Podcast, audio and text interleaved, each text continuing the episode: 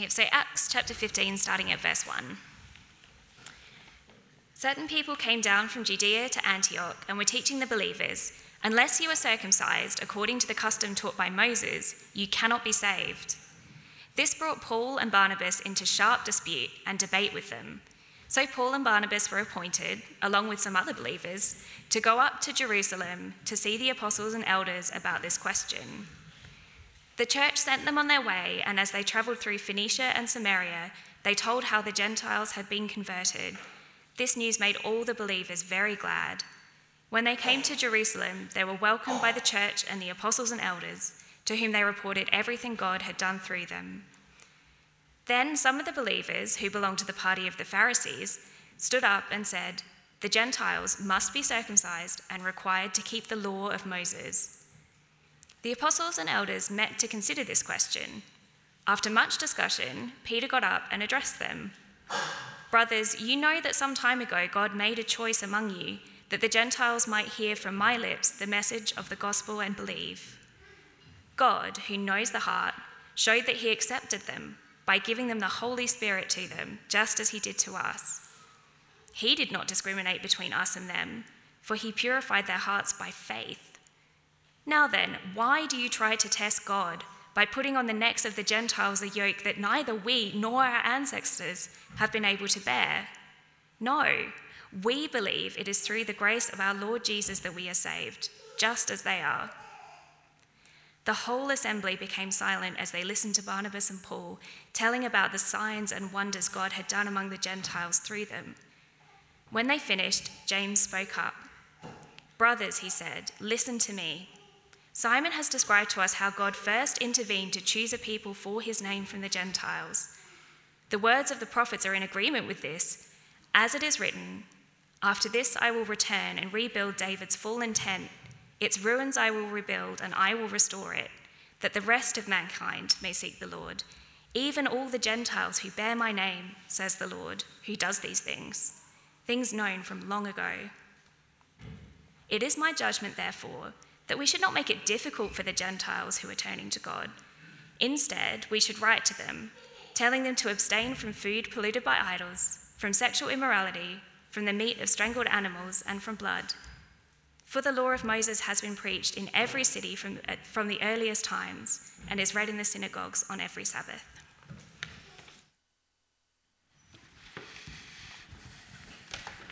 Well, thank you, Sarah. Well, there's a strange passage, isn't it, for our 20th birthday message? Hmm. All right, it reads like it's all about circumcision, which is just embarrassing, isn't it? I mean, what did you do on the weekend? I went to church. Oh, really? What did they talk about? circumcision. Conversation killer, right? A bit like being at a party and someone asks you what you do and you say, I'm a mathematician. You know, at church we considered circumcision, I'm a mathematician. Oh. Right, well, I'd like to stick up for mathematicians today. If you think uh, saying I'm a mathematician is a conversation killer at a party, try saying I'm a church pastor. that makes mathematicians look positively magnetic. All right, so let me stick up for mathematicians today. The beautiful thing about maths is its certainty. None of this fluff about subjective opinion, you know, and you know, alternate sides. All right, in maths, it's clear. You get a question, you work out an answer, it's either right or it's wrong. Brilliant. This is a great relief. Maths gives clarity. Today's sermon is for all of those overlooked mathematicians out there. This is one for you. Now, if you're sitting there thinking, well, maths doesn't exactly light my fire, um, don't worry because this is actually a brilliant chapter for our birthday. Guess what? Here's the good news it's not really about circumcision. Yes. This chapter is about the gospel about gospel clarity, clarity which helps you to think about the best way to love people. Gospel clarity, loving people. What a brilliant passage for our birthday message, right? Okay, so let's, gonna, let's dive in. Paul and Barnabas have just finished their first missionary journey. They're back in Antioch, which is where they began, and they're reporting many Gentiles have become Christians, non Jewish people. And then in verse 1 of Acts 15, and please look it up on your phone if you've got it, or if you brought your Bible. Keep Acts 15 open. In verse 1, some Jewish Christian men, um, being Jewish, okay, they would have been into the Old Testament and into the laws and into the requirements there, including circumcision, right? So they come down from Judea, even though Judea is south of Antioch, um, it's higher in elevation. So they come down in an upward way from, from Jerusalem to Antioch with this message. They say, unless you're circumcised according to the custom taught by Moses, you can't be saved. Now, they're speaking to people who have already been saved by faith in Jesus, and now they're being told you have to do something else to be saved. Believe in Jesus and be circumcised. Believe the gospel and do something without which you cannot be saved. They were adding to the gospel. However, here's the point in the process of adding to it, they were subtracting from it. All right? This is where the maths thing comes in, okay? They were saying belief in Jesus alone is not enough. Um, in other words, Jesus doesn't fully save you through his death and resurrection. You have to add something else, which you do. And by adding another requirement to the gospel, you're saying the gospel itself, the news of how God saves us through Jesus, well, that, that isn't enough. But when you add to the gospel, you see, you end up subtracting from it because you say Jesus doesn't do enough to save us, we have to pitch in. You add to the gospel, you subtract from Jesus being the sufficient Saviour. Okay. Now, their issue was circumcision. Well, praise the Lord, that's not our issue today. Excellent. All the men say amen, amen. All right, very good. Okay, great cause for rejoicing. I mean, oh, goodness gracious. And yet, only two generations ago, additions were being made to the gospel in some churches in Adelaide, Protestant churches. You've got to keep the Sabbath, believe in Jesus and keep the Sabbath. You've got to not drink alcohol, no card games, no dancing, no guitars. Right? There was a time when this was said. David, can you believe it? no drums, no drums, that's right. Some Christians thought unless you kept the Sabbath, you were not saved. Unless you abstained from alcohol, unless you didn't play cards, unless you didn't dance, unless you had a drum free, guitar free church, you know, you weren't truly Christian, you weren't saved. Well, thankfully, those issues have all been put to rest. But there are issues still that remain. What are our issues? Well, let me just highlight two that have come up regularly over the last 20 years in my experience. First of all, speaking in tongues. Right now, often as a pastor, I've had to counsel people, disturbed people. They're not like mentally disturbed, they're disturbed because they're worried. They're disturbed because they've been told by well meaning Christians uh, from somewhere else that have come into their lives. Unless you speak in tongues, you're not really saved. What are they saying? They're saying belief in Jesus is not enough. You need to believe in Jesus and speak in tongues. And in fact, some of the passages that they went to support their case were the very passages in Acts that we've been looking at. And they'd say, well, because it was only when the Gentiles started speaking in tongues that the Jewish Christians realised God had accepted them, well, clearly, tongues must be the sign of true belief, and without tongues, you're not a true believer, and therefore, without tongues, you can't be saved. Is that right? Okay. It's a pretty big problem for the majority of us who believe, who don't speak in tongues, okay? Are we not saved? Perhaps trust in Jesus alone isn't enough. You see what's happened here? Gospel plus tongues you add to the gospel, you end up subtracting from it. Or, if not tongues, baptism. Uh, being baptized in a certain way. You know, you're only sprinkled, you need to be dunked. Um, or you need to be baptized in a certain church. I've been told several times uh, that unless I was baptized in someone else's church, I wouldn't be saved. You're adding to the gospel, that ends up subtracting from it. Uh, of course, the temptation is you think that's iffy, but the people there are, are, usually on fire. You know, they're evangelizing left, right, and center, and they, they seem to be the real deal. But then they, they say that they're the only ones. And so, if you haven't got your brain plugged in and solid in your faith, you can get derailed in your faith when baptism or tongues are added to the gospel. Well, what is it that could be could we be in danger of adding to the gospel here? Well, who knows? It could be anything that someone regards as sacrosanct and can't think uh, that any true believer wouldn't have in their lives, and they add it on. Um, what could that be? It could be um, the need to evangelize three hours a week. I've heard that one. It could be who you vote for. I mean, it could be anything that someone just thinks is, a, a, a, you know, a must. This chapter reminds us to get our gospel mathematics right. And here is the rule it's going up here. All right. Any addition to the gospel is a subtraction that causes division and stops multiplication. There's a summary of Acts 15. I want you to say it with me. Ready? Okay, one, two, three. Any addition to the gospel is a subtraction that causes division and stops multiplication.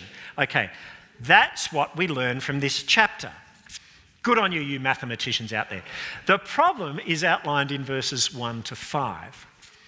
Jewish Christians come in among Gentile Christians and they say they need to be circumcised and obey the law of Moses to be saved. Now you think, why on earth would you say something so weird? I mean, are they just sadistic weirdos? Is that what we're dealing with here? where, on, where in the universe would that enter your brain to say? Um, well, as the gospel spread out from its Jewish roots, remember Jesus was Jewish, and his, the first Christians were Jewish.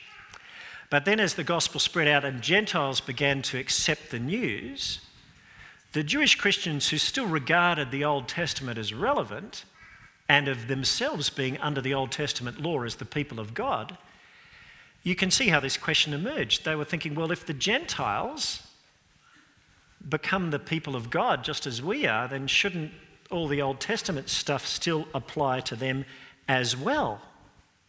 And if circumcision was the badge uh, given to Abraham for sign of inclusion within his people, well, and now they were saying they were part of the people of God. Well, shouldn't that badge necessarily come into effect for them as well?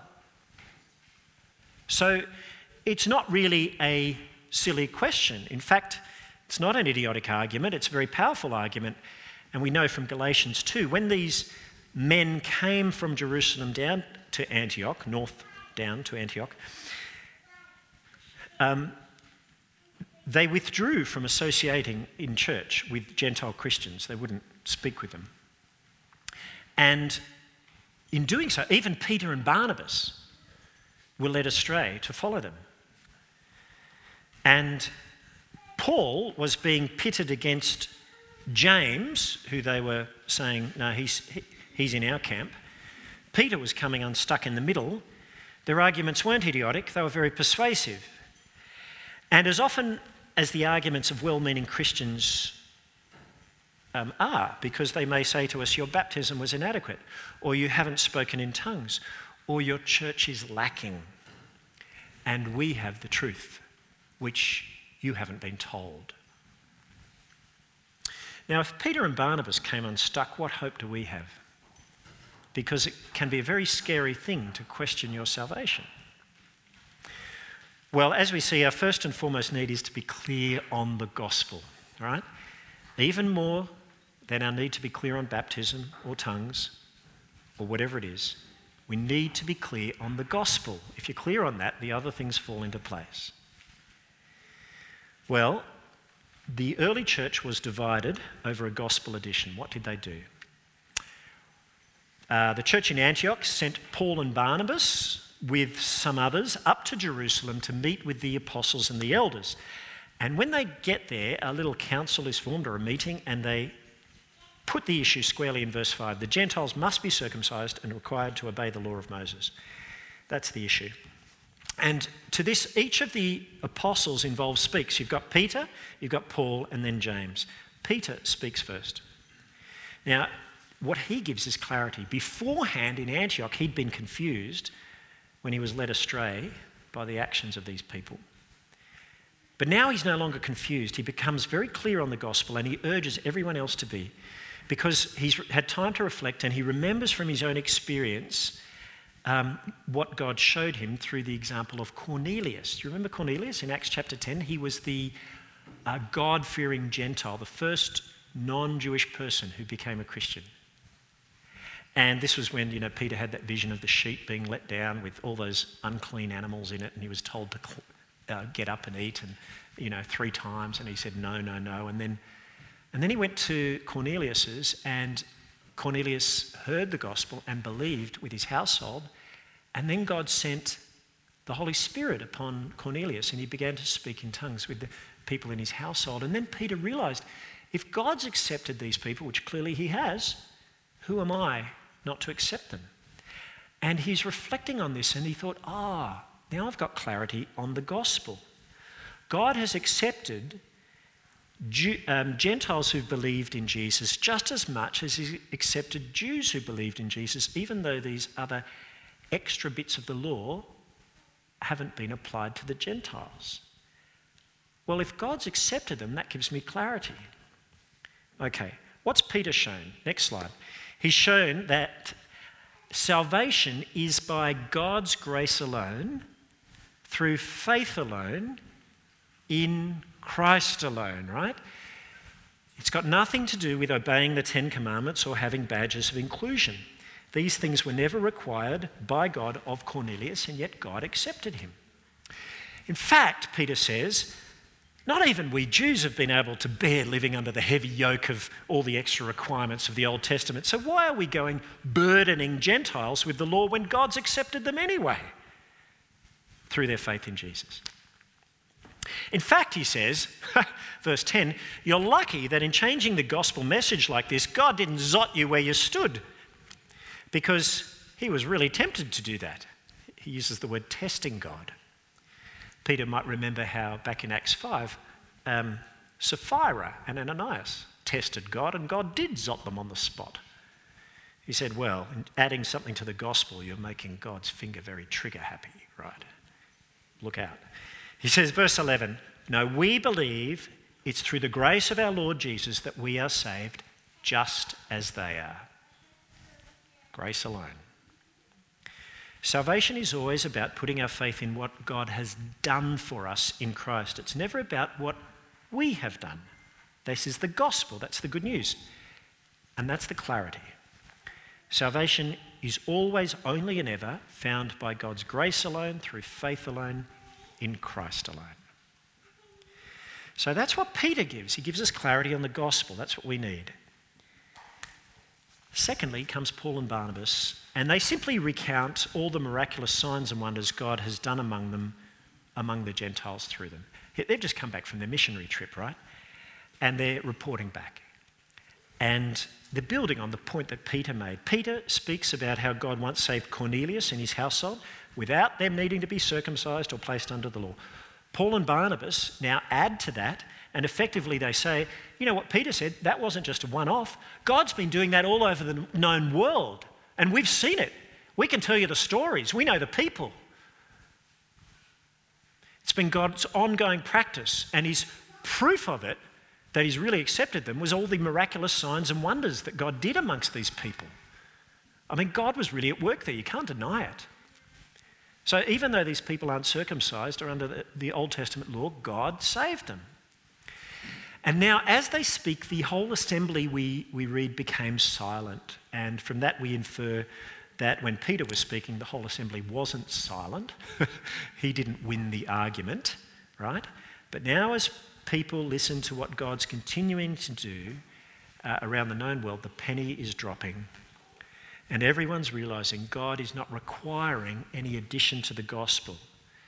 God gave a big tick to Cornelius he showed that Cornelius was saved by faith alone, in Christ alone, by God's grace alone. And now Paul's reported back this story again tick, tick, tick, tick, tick, tick, tick. Gentiles saved by faith alone, in Christ alone, by God's grace alone. And then James gets up to speak. And it's right that he have the last word because he is the leader of the Jerusalem church. And, and um, these people who were saying this uh, were were using James as their champion and saying, well, James would agree with us. Uh, in fact, James never sent these people, James didn't agree with them, and he certainly wasn't supporting them. And it's right, therefore, that everyone hear this from the lips of James. And so James speaks and he draws on what's already been said, and then he says, actually, what you've just heard, all those reports, explains what we see in the prophets. And then he takes us to Amos chapter 9, Old Testament prophet, where God lays out his plan, his plan to save. He says, God will rebuild his Jewish people, David's fallen tent. And we think, well, what's that talking about? Is that talking about the reconstitution of Israel in 1948? Uh, is that talking about Jesus reigning on earth at the end of the millennium, if you subscribe to a premillennial point of view of eschatology, um, if you have any idea what I've just said. It can't be talking about either of those things. Why? Because according to James, the prophecy was already being fulfilled at the time that he was speaking through the mission activity of Peter, Paul, and Barnabas. Jews who'd come to believe in Christ, who were sharing the gospel with Gentiles Gentiles who, like the Jews, turn to God and are saved by believing in Jesus. James says, all the testimonies of conversion that we have just heard, all the stories, explain this prophecy. God has rebuilt his people, Jews have become Christians. And through them, Gentiles are now turning to God. Well, there are the speeches in Acts 15. They're very important and they give us clarity. Peter gives clarity on how God saves people. He saves all people, Jew and Gentile, through faith alone, in Christ alone, by God's grace alone. Paul and Barnabas say, well, that's how God has kept saving people. It wasn't a one off. James says this has always been part of God's plan, always, and now it's happening. And the solution that James now proposes for God's church can be summed up in this gospel maths formula. He says, Don't add to the gospel, because you'll end up subtracting from it. Don't divide, work on multiplication. Verse 19, he says, It's my judgment, therefore, that we should not make it difficult for the Gentiles who are turning to God. Don't add to the gospel. And then he says, um, but you need to work hard at not dividing. Verse 20 we should write to them telling them to abstain from food polluted by idols, from sexual immorality, from the meat of strangled animals, and from blood. Now, okay, you may be sitting there going, hang on, hang on a moment. You've just done a big backflip, James. okay, that sounds like Jewish laws. Um, You've just said don't add to the gospel, and now you're adding in lots of additions, right? Okay. They are not additional requirements to be saved. That's the important point. James is not laying down laws which must be obeyed, he's giving recommendations. Uh, he said, You would do well to do these things, not you must. Okay? What he has said has none of the words like must or cannot, which we hear in verses 1 and 5, which the Judaizers use. Um, things you must do without which you cannot be saved. James isn't saying that. He's laying down suggested and advised, strongly advised requirements, not for the purpose of anyone's salvation, but for the purpose of maintaining unity between different groups of people, for the purpose of not dividing. This is love in action, in fact. You see, James knows when God saves people by faith in Jesus, he does something wonderful and he builds something precious. It's not just an individual comes to know God through Jesus, but he builds a body together where there are deep, deep bonds of fellowship. We all believe that we are saved and have a hope of heaven through Christ alone. And He's our Lord and He's our Savior. And this, this unites massively different people, like He's done here over the last 20 years and He unites us together in one body. But that unity which God creates, therefore, we are not to, to divide over, we're not to, to destroy that unity. We have to be really careful to try and preserve it. But what happens when you've got two vastly different groups of people? You've got Jews with all their stuff, and you've got Gentiles who don't have all that stuff. You've got Gentiles who used to eat at pagan temples. They used to eat meat with blood in it, which no Jew would do. They'd eat at a temple where sexual immorality was done because by worshipping at the temple, someone's going and sleeping with a shrine prostitute. Um, they're eating meat of, uh, of strangled animals, you know, which is non kosher according to the Jews.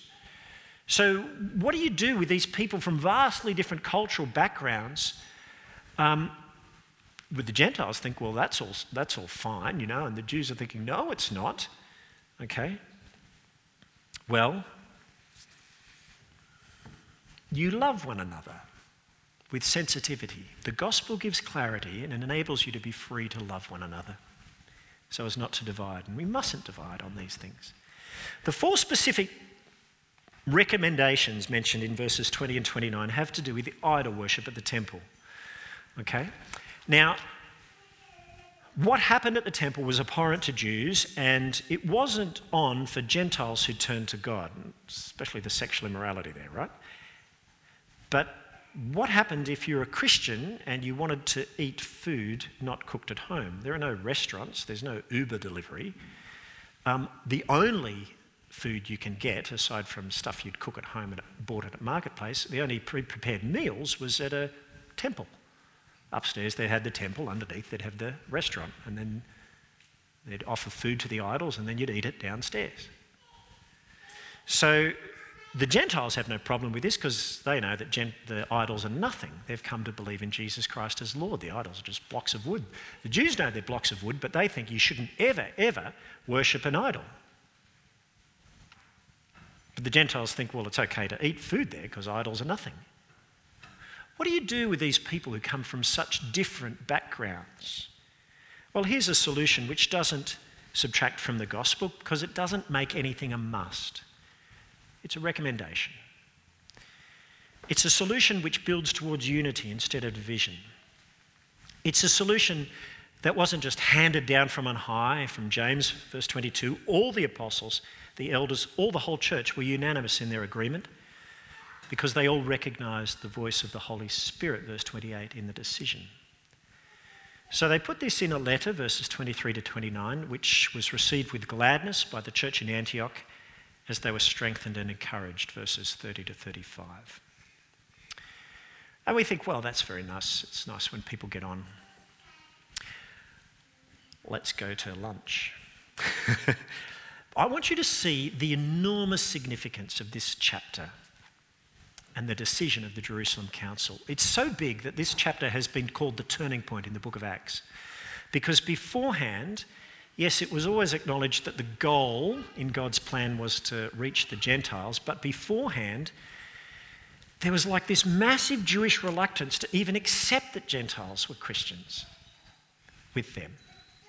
And beforehand, God has to kind of kick the apostles along and the church into realization that he has accepted the Gentiles on the same basis as he ex- accepted them, the Jewish people, through faith in Jesus alone. So God has to send visions, He has to arrange meetings, He has to uh, send tongues upon new converts, He has to now convene a church council so that the Jews, Jewish believers, and the Gentiles all realize that we are saved by the same way through Christ alone, through faith in Christ alone, by God's grace alone. So, from this, we realize that any extra requirement can't add anything to what anyone has already in Christ. Uh, if someone comes and says, You've got to believe in Jesus and, you say, Well, I can't get any more than I already have in Christ. I've got everything. I mean, you know, I've got assurance, I've got forgiveness of sins, I've got the hope of heaven, I've got a resurrection promise. what more can I have? What more can I? Nothing. So, any addition to the gospel actually might take away from it because now I'm thinking more about the extra thing that I have to do, not about Jesus. I've taken my eyes off Jesus. If you add to the gospel, you subtract. And any addition to the gospel is going to cause division within the people. And lastly, any addition to the gospel is going to stop multiplication. But having the gospel clear means that you can multiply. And this is part of our birthday message, right? We see it happening in Acts. Once the decision of the council is taken on board and understood, it frees the church now to send out Paul again to a new Gentile frontier, and thus begins his second missionary journey. Okay, this time beyond Asia Minor and into Europe, into Greece, Macedonia. But even in the final few verses of our passage today, we see the effect of multiplication. Uh, even before he goes. Firstly, sadly, it's ironic the growth comes through disagreement. but isn't it encouraging that God can use disagreement and a parting of ways for his glory? That's worth seeing. Paul and Barnabas, partners in ministry together, they fall out with one another over John Mark, who had left them on their first missionary journey. Their first missionary journey into the Galatian province, Roman province, Lystra, Iconium, Derbe, there was a lot of persecution, and John Mark couldn't handle the heat, and he left. And now Barnabas, being the son of encouragement, wants to take him along on the second one, and Paul's saying, no, no, no, he's unreliable. And Paul and Barnabas have a big fight over this, a disagreement, and it's so sharp that they part ways. And yet God uses it. Barnabas takes John Mark and keeps spreading the word in Cyprus. Paul takes Silas and heads off on the second missionary journey. It's far from ideal, but God used it and the work was multiplied. The other way that God multiplied Paul's missionary effectiveness was through him going back to Lystra. This is chapter 16, 1 to 5. You might remember if you were here last week, Lystra was where he was almost stoned to death. Well, now Paul goes back there and he takes with him a young man, he then takes on from there with him a young man who'd come to faith the first time Paul was there, Timothy. And Timothy will feature in much of the New Testament to come we have the books of 1 and 2 Timothy in the Bible. Well, it's somewhat ironic that after a chapter that spelt out that Gentiles must not be required to be circumcised, Paul has Timothy circumcised so he can join with him on the missionary journey. And we go, what just happened? Um, the reason why Paul did this is because circumcision is a nothing. It is simply a nothing. It doesn't matter. So it doesn't matter if you do, it doesn't matter if you don't. It doesn't matter. A, it's free, it's an issue of freedom. But he knew that if he was going to go and speak to Jewish people dotted around, they being what they are with their hang ups, well, they're not going to listen to Paul if his travelling buddy isn't circumcised. So he says, Timothy, up you go. okay, missionary preparation. Oh, goodness gracious. Um, so anyway, but it's a nothing. So it might have been painful, but it's nothing. So he just does it. It helps the Jewish Christians, oh, sorry, the Jewish people hear the gospel. Now, that actually also helped Jewish Christian to accept the apostles' decision in Acts 15. So in verse 4 of chapter 16 or verse 5, the churches were strengthened and they drew uh, in the faith and grew daily in numbers because of that. So here's a good example of how to deal with secondary issues. And we've looked at circumcision, we've talked about speaking in tongues, baptism, we might add whatever, who we vote for. Where anyone says they are essential for salvation, what do we do? If anyone says you're not, you're not a true Christian unless you do this, what do you do? Well, you do what Paul did. You be strong in the gospel because any addition to the gospel is going to subtract from it. It robs Jesus of his glory as the all sufficient Savior. It says he's not enough. That's wrong. You stand for Jesus. You say, I'm not, going to, I'm not going to listen to that. You're wrong. You point out their error. So if someone comes and says to you, you know, you must speak in tongues to be saved. If someone comes and says to you, you must be baptized in our church to be saved, what are you going to do? You may not know all the Bible's teaching on tongues. You may not know all the Bible's teaching on baptism, though it's helpful to research those things. And, and they, they'll say, I want to talk to you about tongues. I want to talk to you about baptism. And you say, no, no, no. Let's talk about the gospel. Because that's what you're wrong in. We've got to talk about the gospel. How are people saved? What's the basis that people are saved?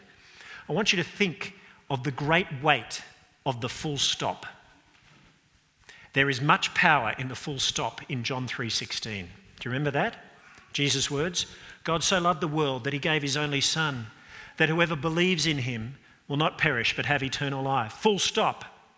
Notice what Jesus didn't say. He didn't say, For God so loved the world that he gave his only son, so that ever who believes in him is, or is baptized, or speaks in tongues, or is circumcised, will not perish but have eternal life. No, no, no, he didn't say that. There was a full stop at the end of that sentence. There's much weight in the full stop. That's it. If someone says yes, but, no, it's like, no, there are no buts. There's a full stop at the end of that sentence. Belief in Jesus is enough. The gospel, what is it? It's the announcement of what God has done for us in Christ. It's, it's enough. He died on the cross for our sins. He raised to, life as our Savior, our resurrected Lord. That's enough to save people. How do we, how we save? When we believe that message. One part, two part, what God has done, the need for belief, and then the full stop. That's the third part of the gospel. It's enough. It's more than enough. And if you add to it, you'll subtract to it, you'll subtract from it, and you'll cause division and you'll stop multiplication. So, what are we to do? Don't add to the gospel, then you won't subtract from it. Don't add to the gospel, you won't divide the church. Don't add to the gospel, you'll multiply. Happy birthday. Let's pray. Father in heaven, uh, we thank you for the clarity of Acts 15, and we pray, great God, um, with thankfulness for all who've preached the gospel and haven't added to it uh, in the 20 years this church has been in existence. And we pray that the church would remain strong in the gospel and really clear in the years ahead. We pray, Heavenly Father, you'd guard people in their faith. But, and, and in your mercy, we call upon you, the all sufficient Saviour and Lord, to add to our number as people come out of darkness into light, as they receive the gospel and they believe it and they place their trust in Christ. Would you be so kind as to glorify your name through this place for the next 20 years and grow it in Jesus' name? Amen.